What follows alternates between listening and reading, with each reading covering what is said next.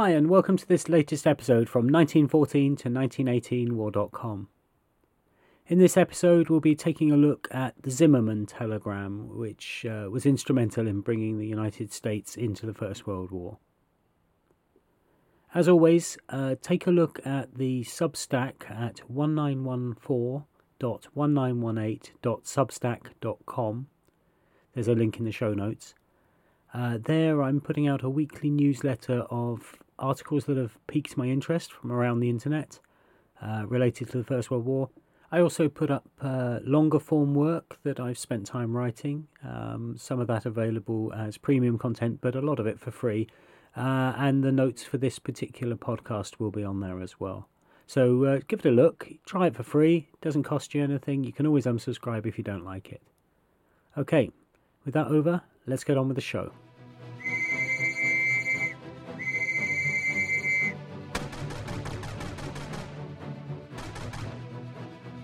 Everything you hold worthwhile is at stake.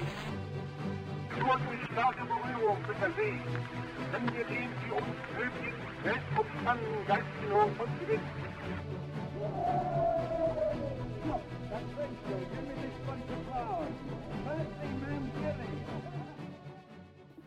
The Zimmerman telegram, the explosive message that helped to bring the United States into the First World War.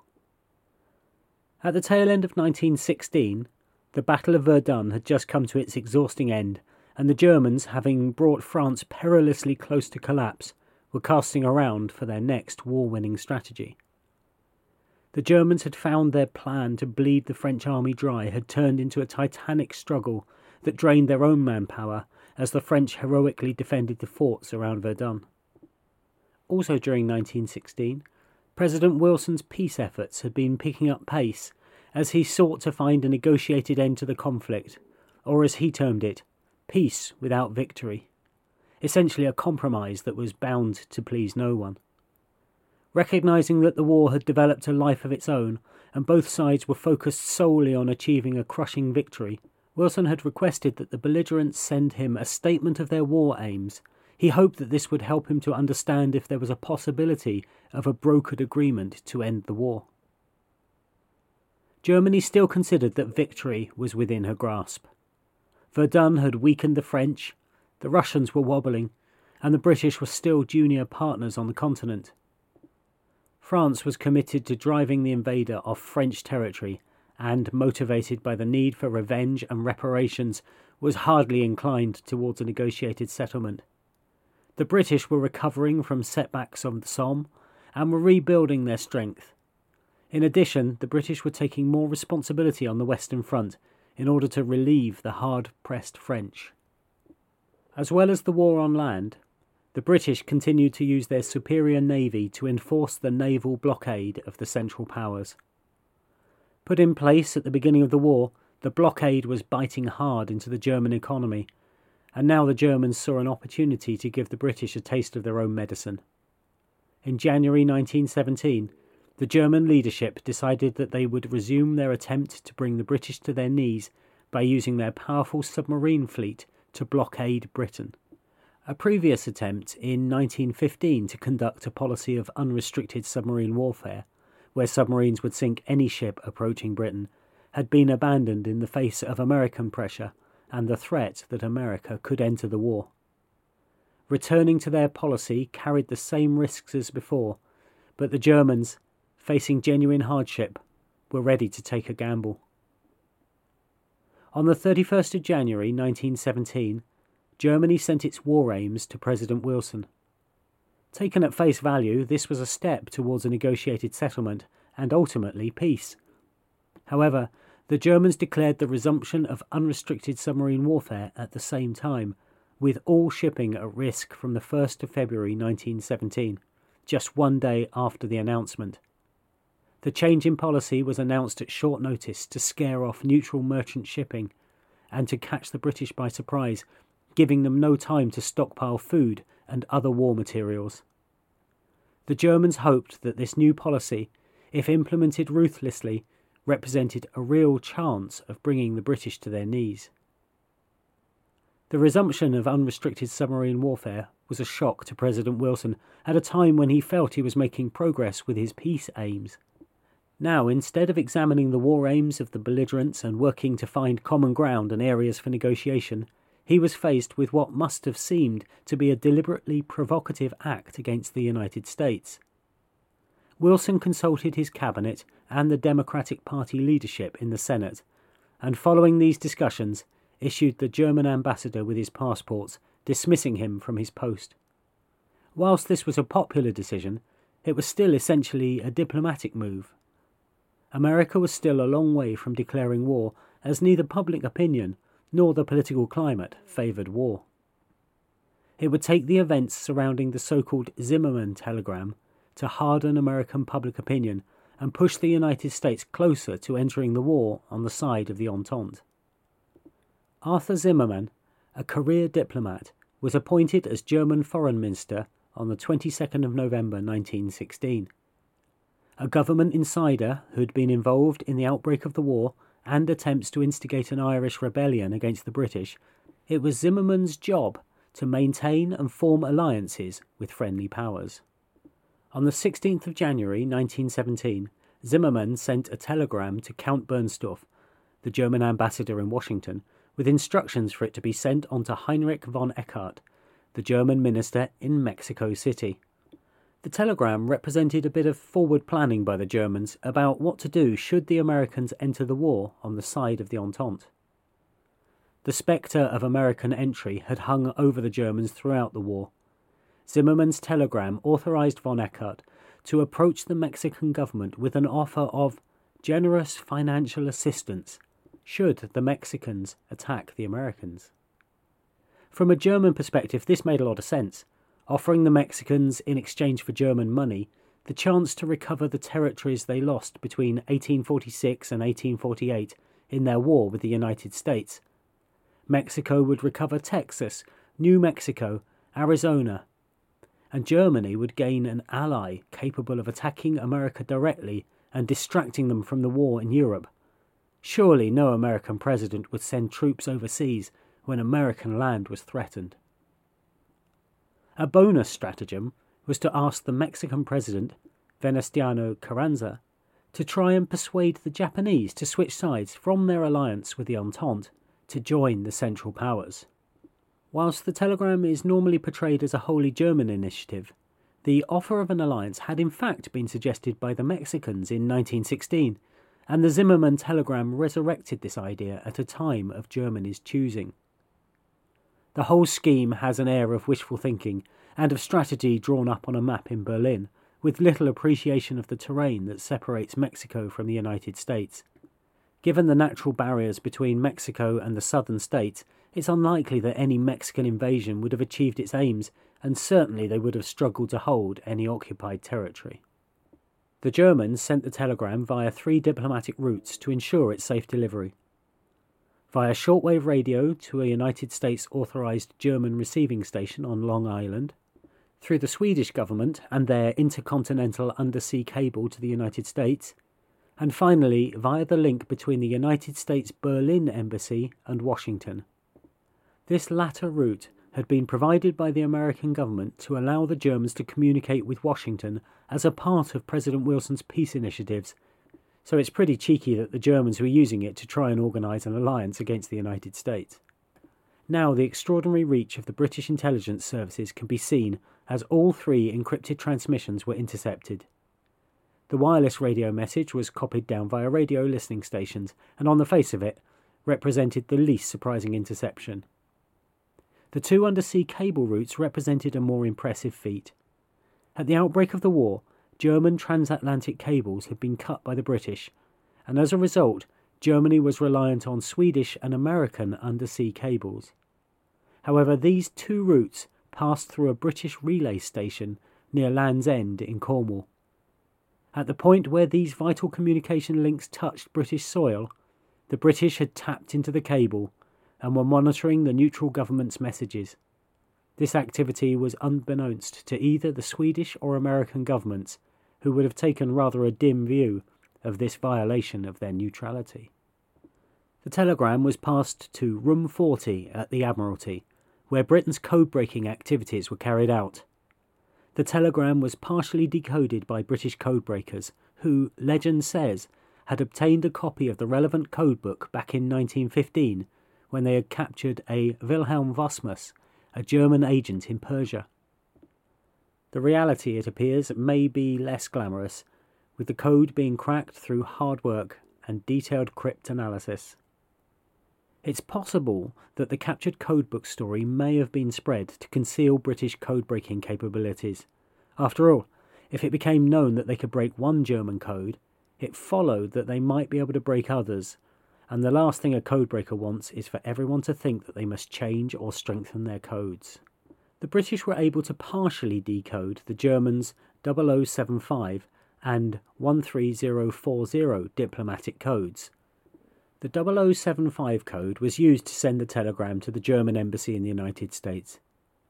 From there, the telegram was re encoded in the 13040 code for onward transmission to the German embassy in Mexico City. The telegram was partially decrypted within a day of receipt and passed to Reginald Blinker Hall, the Director of Naval Intelligence. Uh, if you take a look at him uh, on the internet, you'll see that he really does match his description as a demonic Mr. Punch in uniform. When Hall saw the decrypt, he saw that he had a problem. The contents of the telegram were political dynamite, and if disclosed to the Americans, could help to bring them into the war on the side of the Entente. However, not only was his department's interception of US and Swedish communications illegal, but revealing the source of the telegram would cause the US State Department to change its codes or even find an alternative communications route, things which Hall didn't want to happen. In violation of his orders, Hall decided to hold back on sharing the contents of the telegram with the Foreign Office and the Admiralty until he was able to provide a plausible cover story. As always in the world of secret intelligence, it was important not to reveal how one gained access to the enemy's secrets. In an extraordinary coup, a copy of the telegram was subsequently stolen by a British agent in Mexico City, providing the perfect cover story for how the British came to possess the message. The stolen code was encrypted using the older 13040 code that the British had a much more complete understanding of, and a full decryption was made. The full text of the telegram is as follows We intend to begin, on February 1st, unrestricted submarine warfare. We shall endeavour, in spite of this, to keep the United States of America neutral. In the event of this not succeeding, we make Mexico a proposal of alliance on the following basis Make war together, make peace together. Generous financial support, and an understanding on our part that Mexico is to reconquer the lost territory in Texas, New Mexico, and Arizona the settlement in detail is left to you.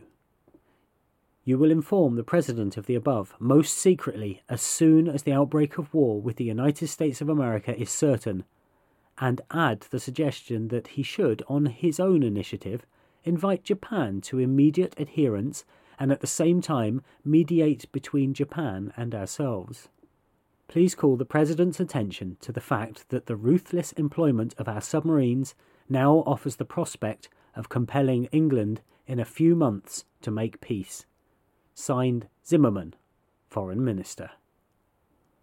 Aware of the political value of the contents of this message, the next problem was to communicate it to the Americans in a way that would be believed. After all, this was exactly the kind of message that the British would create if they wanted to trick the United States into the war. Hall pondered the problem and arranged for Arthur Balfour the former Prime Minister, to present the telegram to Edward Bell, who was a secretary at the United States Embassy in Britain. Bell was in regular contact with Hall on naval intelligence matters and was told about the telegram on the 19th of February.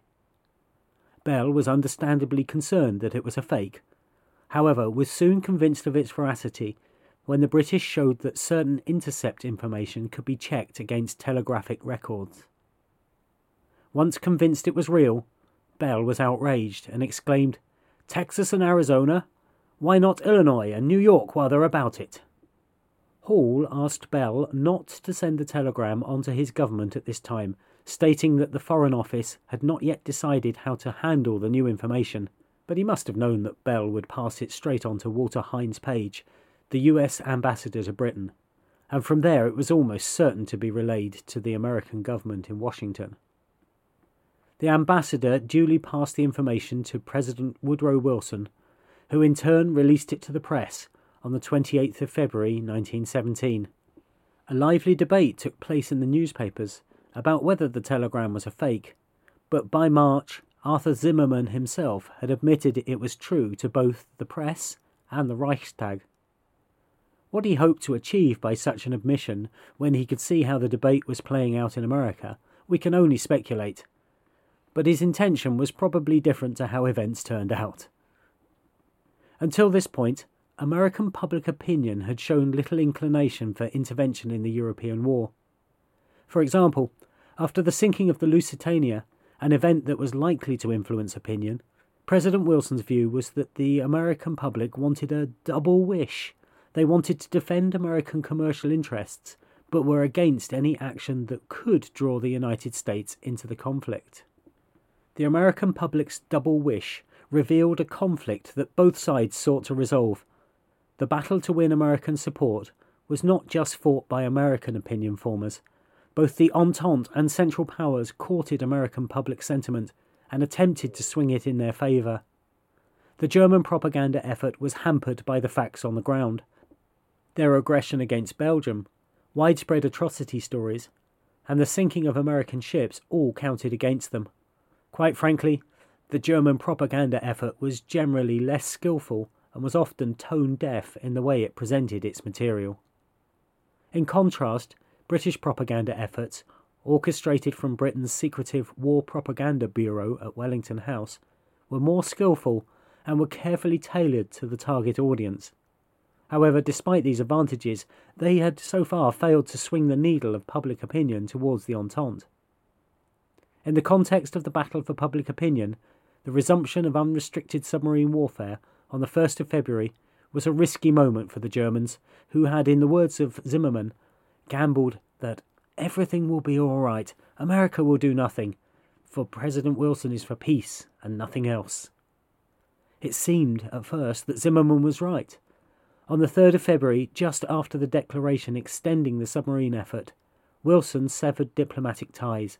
However, he held back from asking Congress to declare war explaining that it would require an actual overt act of aggression to make him do so. Unless American ships were sunk, Germany was safe. It seemed that the German assessment had been correct, and they had successfully escalated the naval war without serious diplomatic incident. However, within the month, the Zimmermann telegram appears to have shifted President Wilson's own opinion.